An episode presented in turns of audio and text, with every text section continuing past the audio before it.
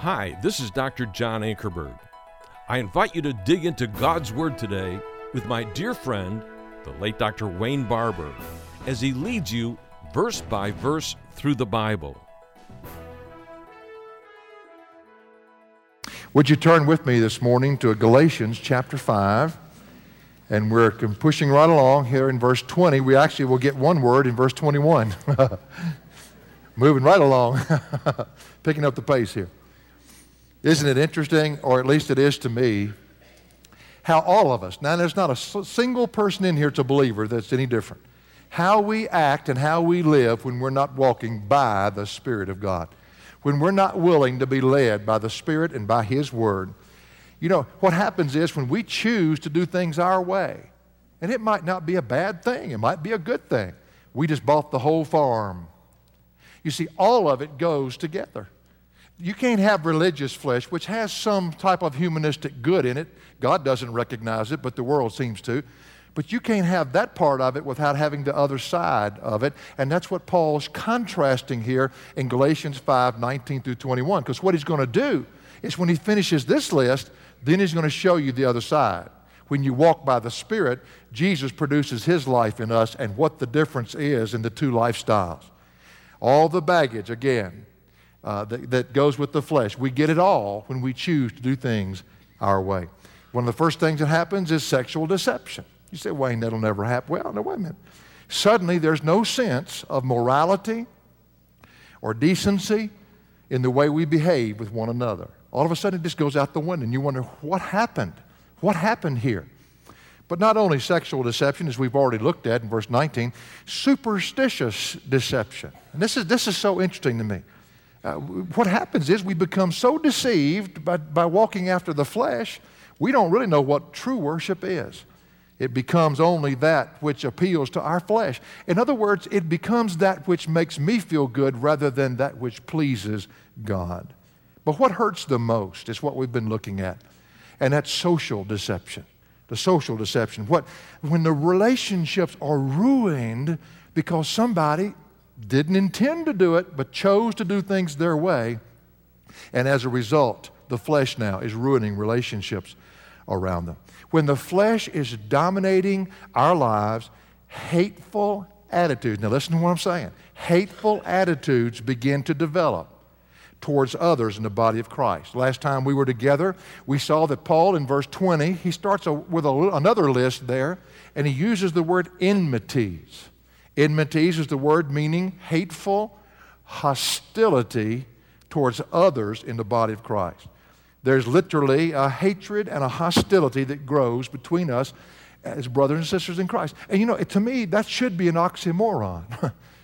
we, the body of Christ, hatred and hostility, somehow that doesn't seem to go together. And yet, we find that in many churches because people just will not walk by the Spirit or be led by the Spirit of God. Well, these hateful attitudes that we've already seen begin to manifest themselves with the word strife. That's the next word in his list. We saw that the word strife is nothing more than verbal abuse towards somebody, verbal hatred expressed towards someone. What we say about our brother and sister in Christ or to our brother and sister in Christ is never meant to build them up, it's only meant to tear them down. And this leads us into the next word, which is jealousy. Jealousy, we become jealous of the way God is using them and He's not using us. Or we become jealous of the position God has put them in and hasn't put us into. And the list goes on and on and on. Now, when these hateful attitudes grow in the body of Christ, then hostile actions towards each other will manifest themselves. And it's so wonderful that God put this in Scripture, not wonderful what we're studying, but in the fact that we can at least understand ourselves. When things don't go the way we think they ought to go and we react rather than respond to the grace of God, these things begin to manifest themselves. Hateful attitudes will manifest themselves in hostile actions towards one another. Well, today we're going to look at these hostile actions that, that Paul's going to bring up in the last part of this list in, in our social deception that we've been talking about. Uh, the hateful and hostile actions. Uh, it's the behavior or the garment of the flesh that we saw last time out of Ephesians chapter 4 that does the bidding of the devil. The word devil meaning to cast between and to separate. The devil sits back and laughs when the body of Christ does not walk by the Spirit of God. It's as simple, and, simple as I can put it. When they're not willing to be led by the Spirit of God and by the Word of God, the devil has got us. He can't be but in one place at one time, but he doesn't need to be. We're doing his bidding when we choose to do things our way. Well, let's look at the hostile actions that, that start becoming become the expressions of these hateful attitudes that will happen. They will happen. Write it down when we choose to go the religious route. The Galatians never intended to go this route. They only intended to do great things for God, but in doing so, all of this baggage followed right along, and you begin to understand why people act the way they act. First of all, let's look at the hostile action of the outburst of anger. The outburst of anger. That act of hostility, the first one that Paul mentions, outburst of anger. The phrase outburst of anger represents three words in the English language. But in the Greek language, it only is one word. It had, took three of our words to express this one word. The word is thumos. Thumos. Thumos is the word for violent rage that verbally, usually verbally, that it's expressed towards somebody. I mean, it is rage. There, there is vengeance in this word. Now, there are two words for anger, and I've brought them up from time to time that we need to understand. First of all is the word orge, O R G E. Orge is the word that means anger that is, it's building, it's building, but it hadn't exploded quite yet. I went to the drugstore yesterday to pick up some hearing aid batteries. How many here have hearing aids besides me? Oh, good. You know what I'm talking about. And these things last until a certain day. And when the batteries go out, they never go out at the same time. One will go out and the whole side of your face will just go dead. And you're thinking, now what? the brain has fallen out. So I stopped by the drugstore and I went up and I got some razor. I was going to get some razor blades. I got the batteries and I was going to get some razor blades, but for some odd reason they won't let you buy razor blades anymore where you used to. They're behind the counter. There's a little thing there that says they're behind the counter. So I walked up and I said, at long line, and I waited for quite a while to get there. And when I got up there, I said, I also would like to have some razor blades, and I told her what kind. And the lady said, Oh, they're not here. They're behind another counter back there. And she yells out, She says, I need somebody to help me. Well, there's 10 people behind me in the line. Don't you hate that? Don't you hate that you have waited forever to get to your spot? and, and if somebody right in front of you doesn't do something right and then it stops everything? And I was standing there and, uh, and they couldn't find anybody to help. And the, I said, Well, I thought the sign said to come over to the counter. She said, Yes, but they had them here and they moved them over there. I couldn't see it. I couldn't see it because I had my back turned to it. But I heard the anger building behind me. You, you, you know what I'm talking about? You know what I'm talking about? You feel it. You feel it. I could just sit somebody saying there, but sorry, Rascal, why didn't he read the sign to start with? You know, and they're standing behind me. Now, it didn't express itself. It was building. It was building. And the poor little lady, she's so sweet, she's trying to help me out. And it took forever to get those stupid razor blades. And I, the line by the time I left was probably 25 people lined up behind me. And that was the only cash register they could go to. That's the word orge. Orge is when anger is building. Now, if that anger had exploded, you would have, you would have really heard it. Somebody would have grabbed me on the shoulder and yelled in my face. That's the word thumos. See, orge is when the anger is building Thumos is when it's exploded in your face. And by the way, there is never any doubt when this anger explodes. There's never any doubt. I mean, it can, it, can be, it can be manifested in many ways, but you will not doubt when this word is used by somebody. I was in a deacon's meeting when I was in uh, Chattanooga. I'd just been there for a short while. They hadn't had a pastor in two years, and many of the men there had taken on themselves great positions of authority. When you don't have a pastor, committees become very strong and sometimes too strong. And then the next guy comes in, and it's a huge problem when you have to overcome the attitudes and the egos that are built during that time. And one particular man got upset with me, mainly because I was there and replaced him and he had a responsibility with no accountability, and I was going to put him under a staff member, so at least we could start having some kind of accountability there. But I'm upsetting the apple cart, you know. I don't know why, this follows me everywhere I, I go. And so I'm sitting there, And in the midst of the meeting, when he found out that he was being put up under a staff member and had to actually become accountable for the first time in his life, he got upset. And I, you could tell that the hateful attitude had been there for a long time because you see, you never have a hostile action until the hateful attitude has already been there. And if you don't deal with the hateful attitude, then you're going to have that hostile action. And he got up in the middle of that deacon's meeting, 15 men sitting around a room. And he walked over to me and he began to yell in my face, telling me everything he'd been on his heart for a long time. I could tell what he had eaten for supper, for breakfast, and for, for lunch for the past three days. He was right there in my face, right there in my face. I don't know how many times in my life. I'm 6'7, weigh 260 pounds. I think I could handle some of this stuff, Lord, but He will not let me use an ounce of it. Little pipsqueak, he sat there, just let me have it, right in my face, boom, in my face. Now that is thumos. You see, he's already had the orge. He'd been building and building and building until finally the hateful attitude that was within him had not been dealt with under the blood of Jesus. He turned and the hostile action came forth. That's the word we're looking at here. Understand that it doesn't just happen. It's got to happen as a result of a hateful attitude. You're not going to see hostile actions until you see hateful attitudes that aren't being dealt uh, under the blood of Jesus. And again, it's so interesting to me that the two go together. The hostile action can only happen when there's a hateful attitude. The word thumos is used several times in Scripture to draw a picture for us as to what it is. It is used to describe the hateful and wicked actions of Pharaoh, the wicked Pharaoh who was over Egypt so many people feared him, but not Moses. And that's what it's talking about in Hebrews chapter 11, verse 27. And Pharaoh is referred to as the king in this verse. And it says, by faith, he is referring to Moses, left Egypt, not fearing the wrath, and that's the word.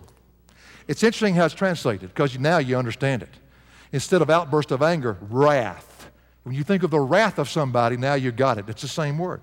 Not fearing the wrath of the king, for he endured as seeing him who is unseen. So you see the wrath built into this word. In Revelation chapter 12 and verse 12, it's used to describe the violent wrath of the devil when he's cast down literally to the earth in the mid part of the 70th week of Daniel.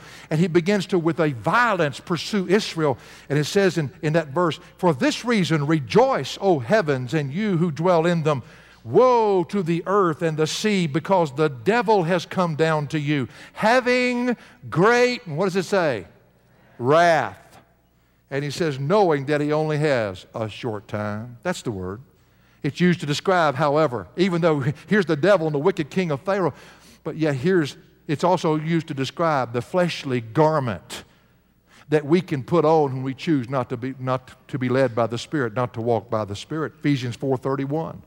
It says, let all bitterness and wrath, look at that, there's your word, and anger and clamor and slander be put away from you, along with all malice.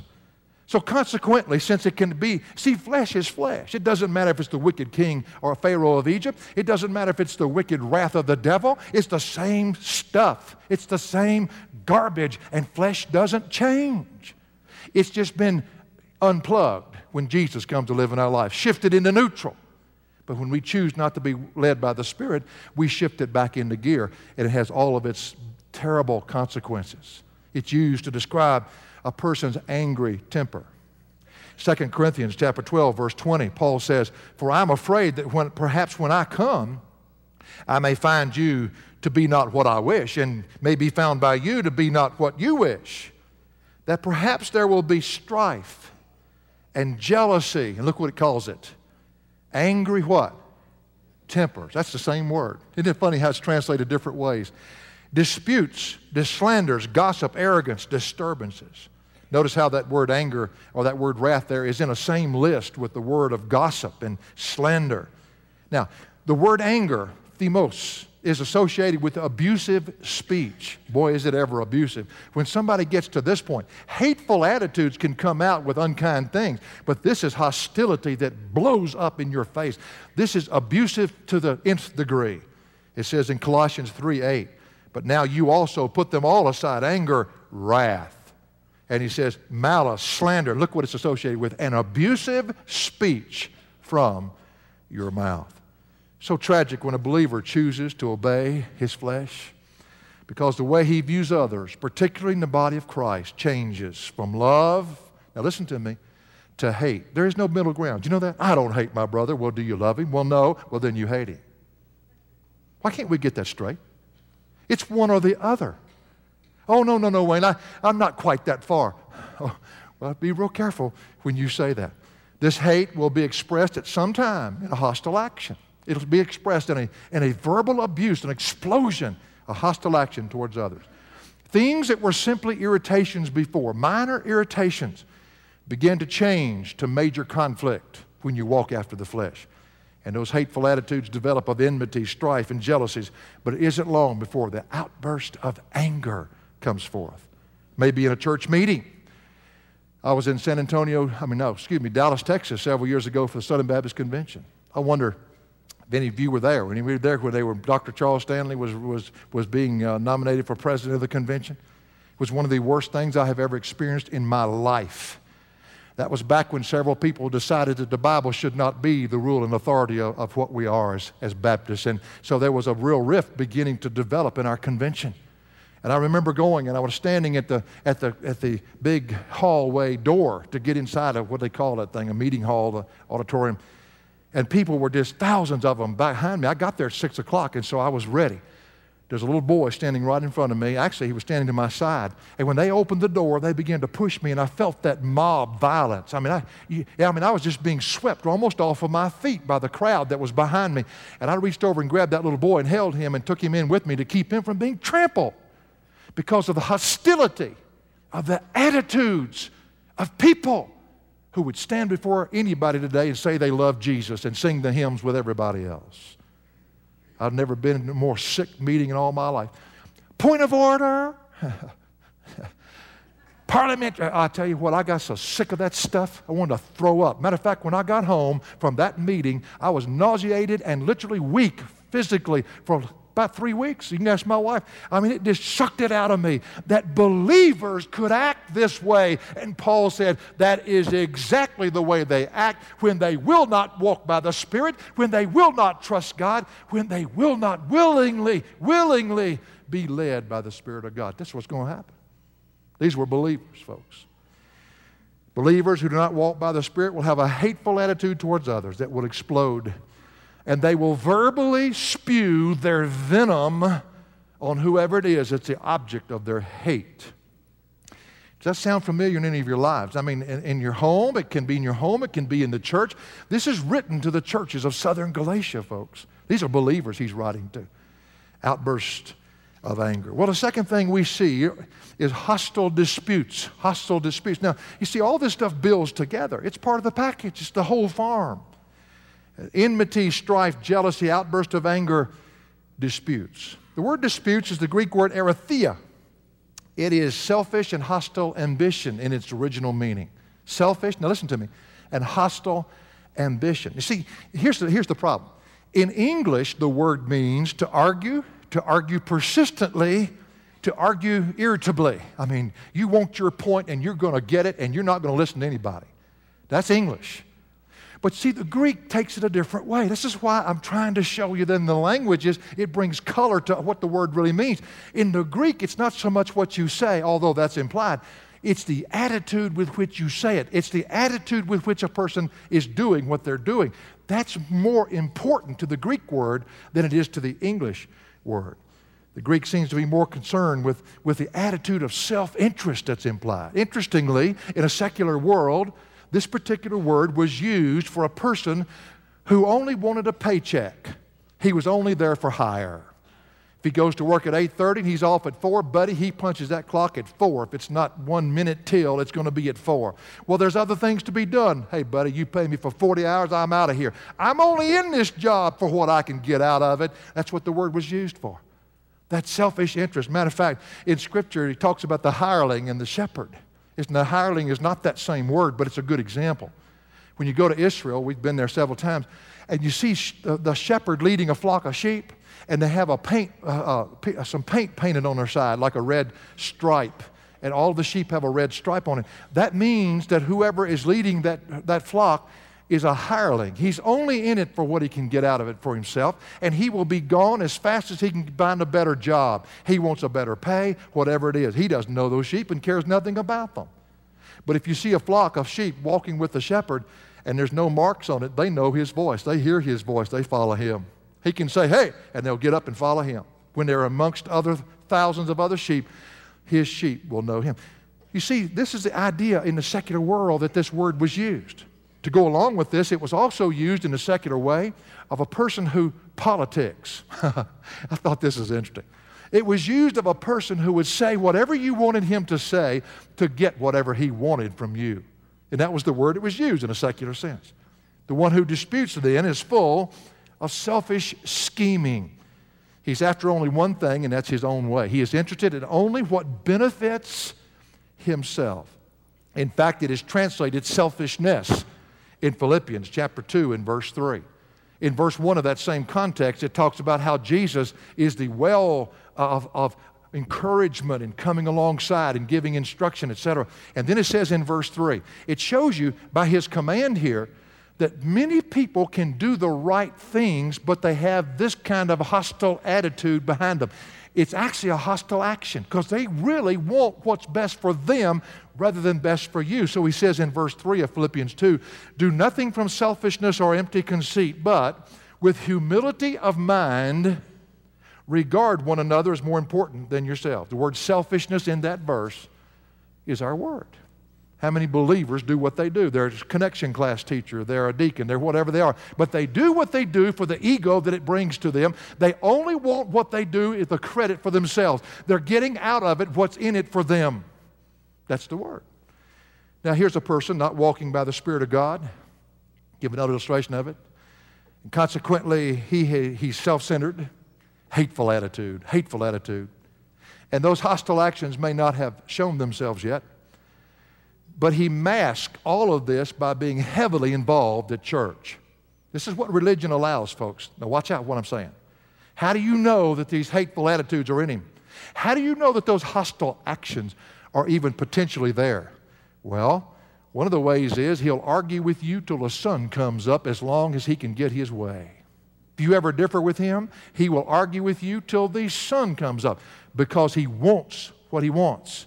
That's one of the ways you can tell the argumentative spirit. But another way you can tell, for whatever reason, is when you take away from him or her what is feeding their ego, whatever it is, they will demonstrate with a hostility that has been there all along. You didn't know it because it was masked by the good works that they were doing, but you take away from what they're doing, buddy, and you'll find out the hatefulness and the hostility that's been there all along, and it explodes. They'll blow up right in your face.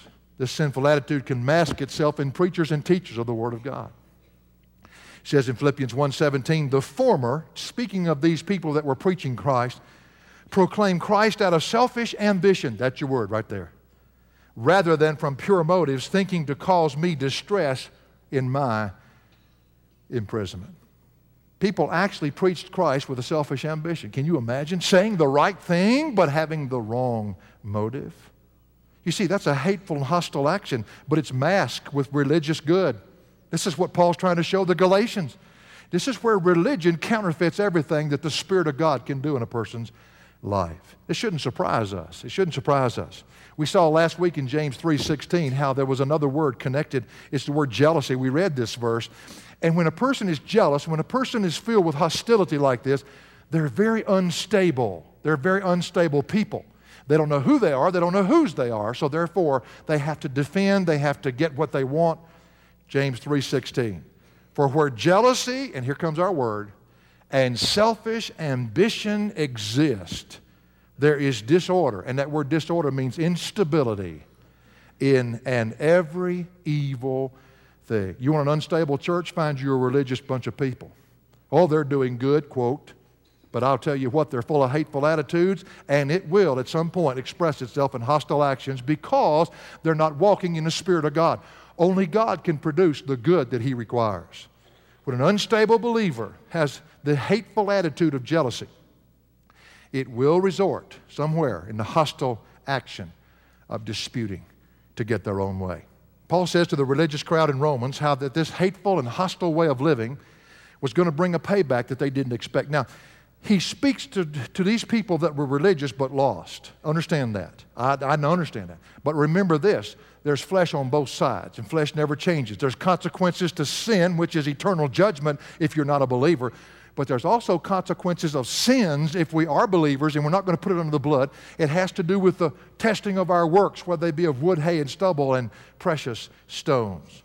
And Paul says to these religious people in Romans 2, verse 4, or do you think lightly of the riches of his kindness and tolerance and patience, not knowing that the kindness of God leads you to repentance?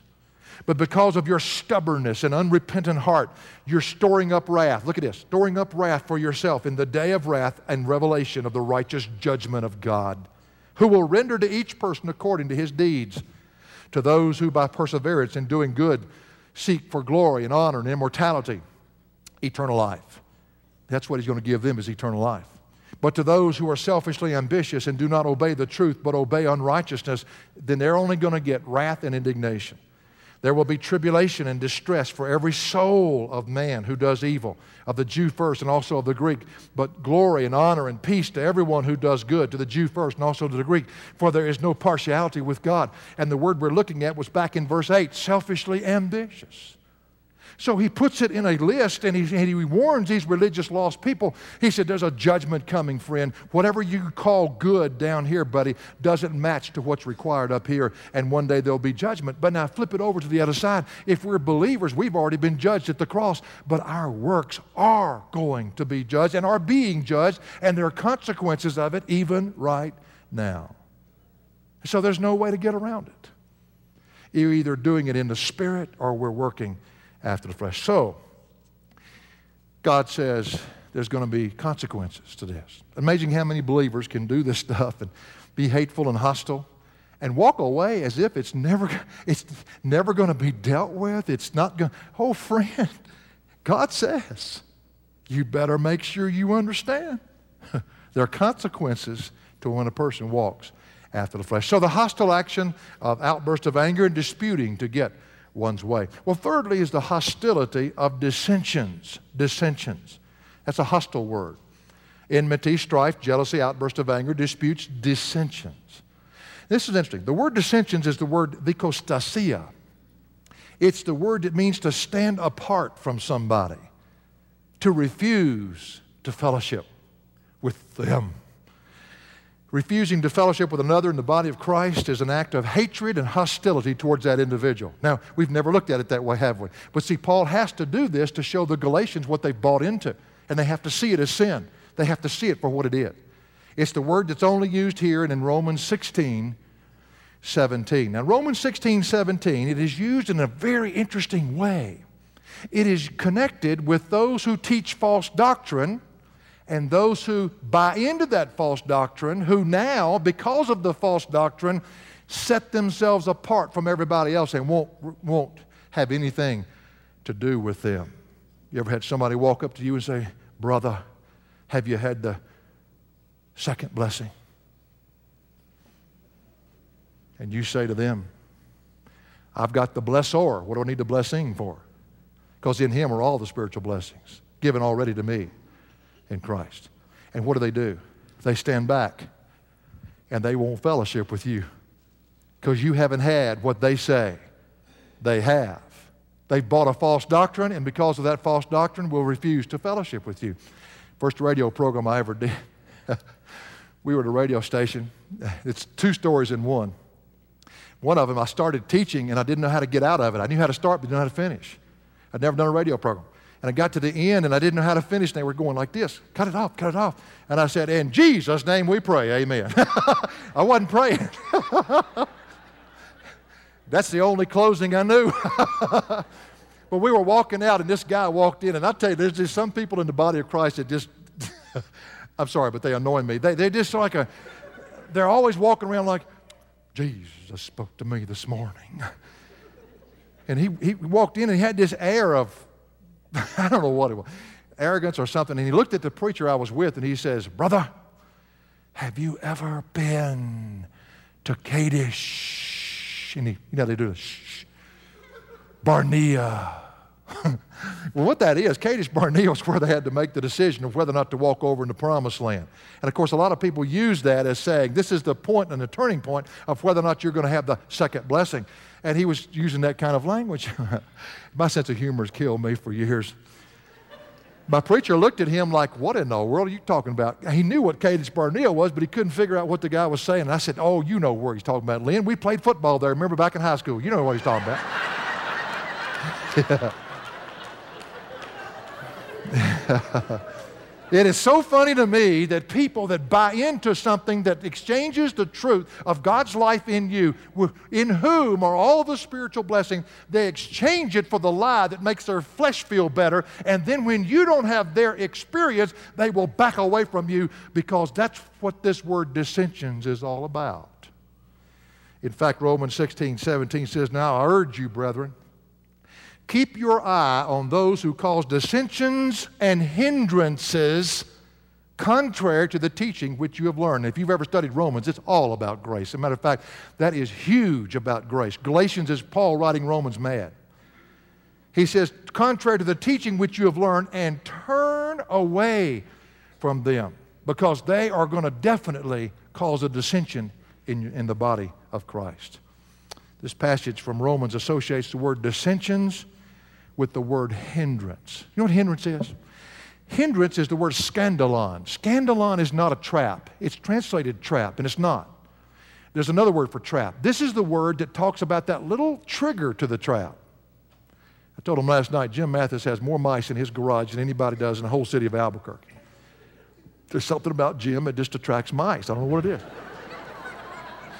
now, if it was just Donna there, there wouldn't be a mouse in the house. But with Jim, I know somehow they follow him around and he has to set these traps. And by the way, if you put cheese on a trap, uh, throw that away. It's not going to work. Those things figured it out a long time.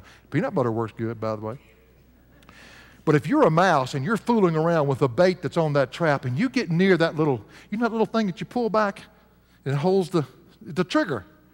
If you, if you suddenly are eating the peanut butter and it dawns on you that there's a trigger to that trap, you're dead. You have no more time. I mean, it's a hair trigger on that thing. It's got it. It's got you.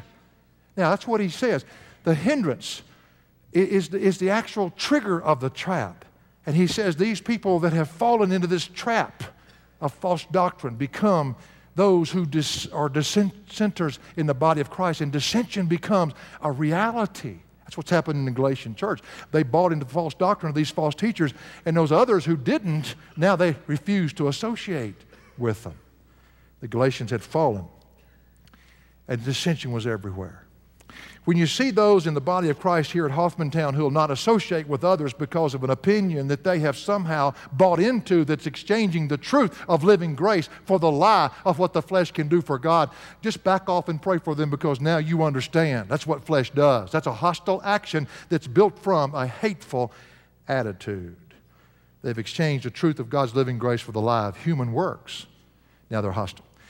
The Young's translation, which I love to refer to because it's literal to the Textus Receptus, which is the text the King James came out of, and I love that text, adds this word, particular word we're looking at, dissensions, and yet he translates it divisions in 1 Corinthians 3 3. He says, For yet ye are fleshly, for where there is among you envying and strife, and then he puts this word, and divisions, are you not fleshly and in the manner of men do walk? And he speaks to believers there. So you make sure you know that this is very possible. He describes immature believers that won't come out of the nursery in the Corinthian church. When one's lifestyle is fleshly, then there is hatred for those who trust God. This results in hostility of dissensions, and this results in a split church. In Chattanooga, there were 800 churches, more, I think, than there are in Europe. Harmony Baptist Church. Greater harmony than that Baptist Church. the greatest harmony you've ever seen, Baptist Church. And you ain't seen nothing yet, Harmony Baptist Church. I'm going to tell you, folks, when you buy into the flesh, help yourself. Everybody's got their own choice, but you're going to end up with hateful attitudes, enmity, jealousy, strife. But you're also going to end up with hostile actions. It's going to happen right here at Hoffmantown you'll blow up in somebody's face in a second. Why? Because you're so deceived, you don't even understand what you've bought into. That's the way the flesh operates. Fourthly, the hostility of factions. The hostility of factions, enmity, strife, jealousy, outburst of anger, disputes, dissensions. Now, this dissensions builds, this word factions builds out of the word dissensions. Factions. The word factions is the word heresis. Uh, it means, it comes from the word hereo, which means to choose. It's a form of religious worship or of religious ritual, now listen to me, or religious opinion that somehow divides the body of Christ. People that buy into this or that or this, and they divide the body of Christ. This takes dissensions to a further degree. We get the word heresy from it. It's, the, it's used to, it's translated sect, S E C T, and it's used to describe the sect of the Sadducees in the New Testament. They were called a sect because they had bought into the fact that there is no bodily resurrection, even though Jesus taught differently. They had bought into the fact that there are no such thing as angels. They denied the existence of angels. And because of that, nothing is ever said that it's good about the Sadducees in Scripture, and they're called a sect, a heresy. They have set themselves apart. They think they know more than everybody else. They're called a sect. Acts 5:17, but the high priest rose up along with all his associates, that is the sect of the Sadducees, and they were filled with jealousy. It's interesting that when there's factions in the church, it just goes to show who the real believers are. Do you realize? I want to show you something here. Maybe you've never seen it. Painful as it is, it is absolutely necessary that these things happen within the church because you're, you're never going to have a perfect church till Jesus comes back. And these factions, dissensions, etc., are necessary. You say, Wayne, come on. You've been telling us that they come as a result of the flesh. I know. But in 1 Corinthians 11 19, look what Paul says. For there must also be, and the word there is these, it means it is absolutely necessary. Watch. For though there must also be factions among you. oh no. And then he says, why? So that those, now listen, who are approved may become evident to you. Do you see what he's saying here? Do you see how religion can sometimes so mask itself? You think somebody is spiritual, and God has to Himself create a division within the church. Why? So that the real believers will come to the surface and you'll see who really walks by faith and who really is led by the Spirit of God. I personally don't exactly like that verse, but because it shows me that that's going to have to happen so that you can know who the true remnant of the church really is. Well, the believer who walks by faith, walks by the Spirit, willingly led by the Spirit, will be seen. He'll surface in the midst of dissensions and factions. He won't be a part of that. He'll come forth and he'll be one to say, Let's trust God. Let's trust God. These factions are the result of man's hateful attitude, which has caused a hostile opinion, and that opinion now has caused a faction within the church. Not only will they not if they refuse to associate with you, they'll blow up in your face if you cross them. The Galatians never realized what they bought into, did they? Now they're hateful and hostile. Peter says it so well in 2 Peter 2 1. But false prophets also arose among the people, just as there will also be false teachers among you who will secretly introduce destructive heresies. That's the word. Even denying the master who brought them, bringing swift destruction upon themselves outburst of anger, disputes, dissensions, factions, and finally, I got to hurry, envying. Envying. Now, that's interesting, isn't it? Wayne, why would you put that in that list? You've already talked about jealousy, and my translation sometimes takes that same word and puts it as jealousy. I know, but you got a bad translation. The word envying and the word jealousy are two distinctly different words in the Greek text. Make sure you know the difference. Jealousy is a hateful attitude. Envying is a hostile action. The word for envying is phthonos, P H T H O N O S. Now listen, it's the pain that is felt and the consequent anger that is conceived in the presence, listen, of excellence or happiness in someone else. By the way, the word excellence in Scripture is that which draws attention to God. People that walk by the Spirit draw attention to God. This is going to cause not only jealousy, this is going to cause the hostile action of envying. It's the very thing that caused the crowd to turn Jesus over to the crowd. I mean, they wanted Jesus to be crucified and they wanted Barabbas to be set free. Matthew 27 16. At that time, they were holding a notorious prisoner called Barabbas. So when the people gathered together, Pilate said to them, Whom do you want me to release for you? Barabbas or Jesus, who is called Christ? And look what it says. For he knew that because of what? Envy, they had handed him over. Oh, me. They couldn't stand the excellence that was in Christ. They couldn't stand the fact that everywhere he went, he drew attention to God. And by drawing attention to God, he immediately drew attention to their own sin. And they couldn't stand it. They could not stand it. And so the hostile action of envy came kill him, kill him, get rid of him. And it's exactly what happens to you and I when we let Jesus be Jesus in us.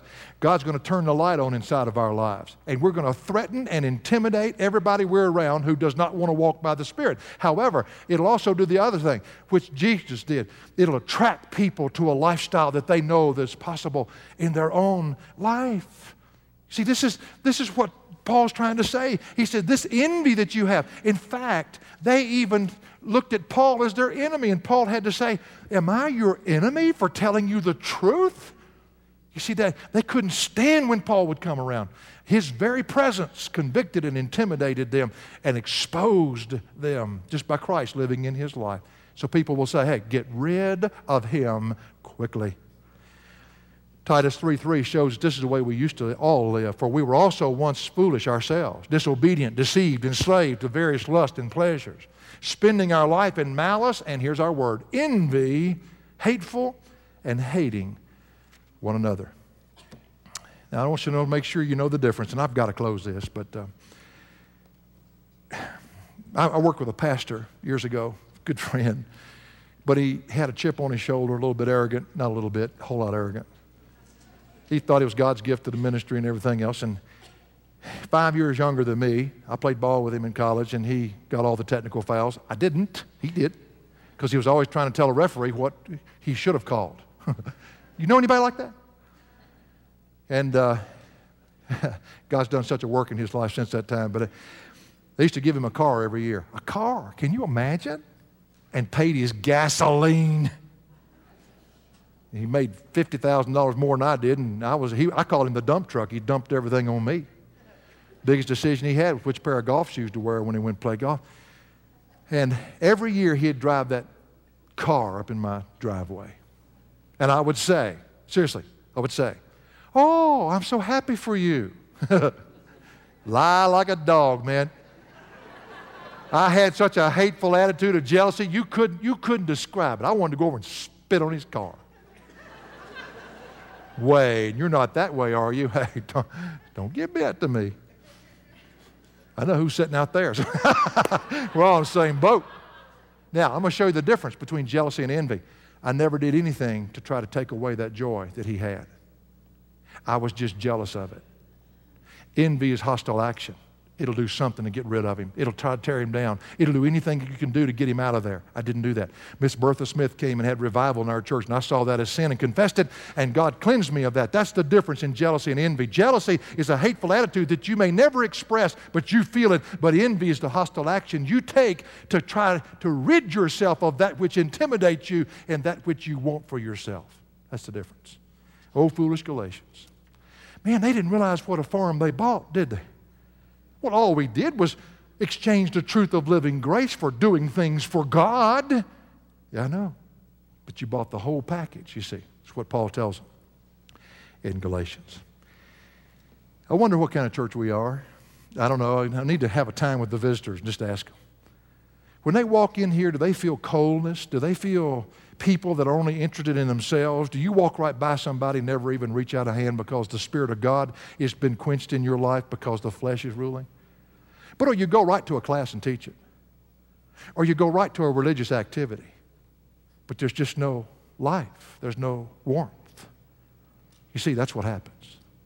On the flip side, boy, you let Jesus get a hold. Can't you? I can't wait till we get to verse 22. Oh, it's going to so change this. I don't like this stuff. I didn't write it. I'm just having to get through it. But the other side is much better. I saw a sign. I got to quit. I saw a sign that said they're looking for proofreaders for church bulletins. It is the funniest thing I think I've ever read, email. And it was just filled with all the th- actual church bulletins.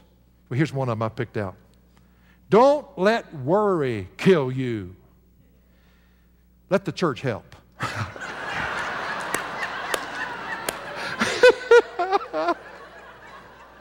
is that not the way it is?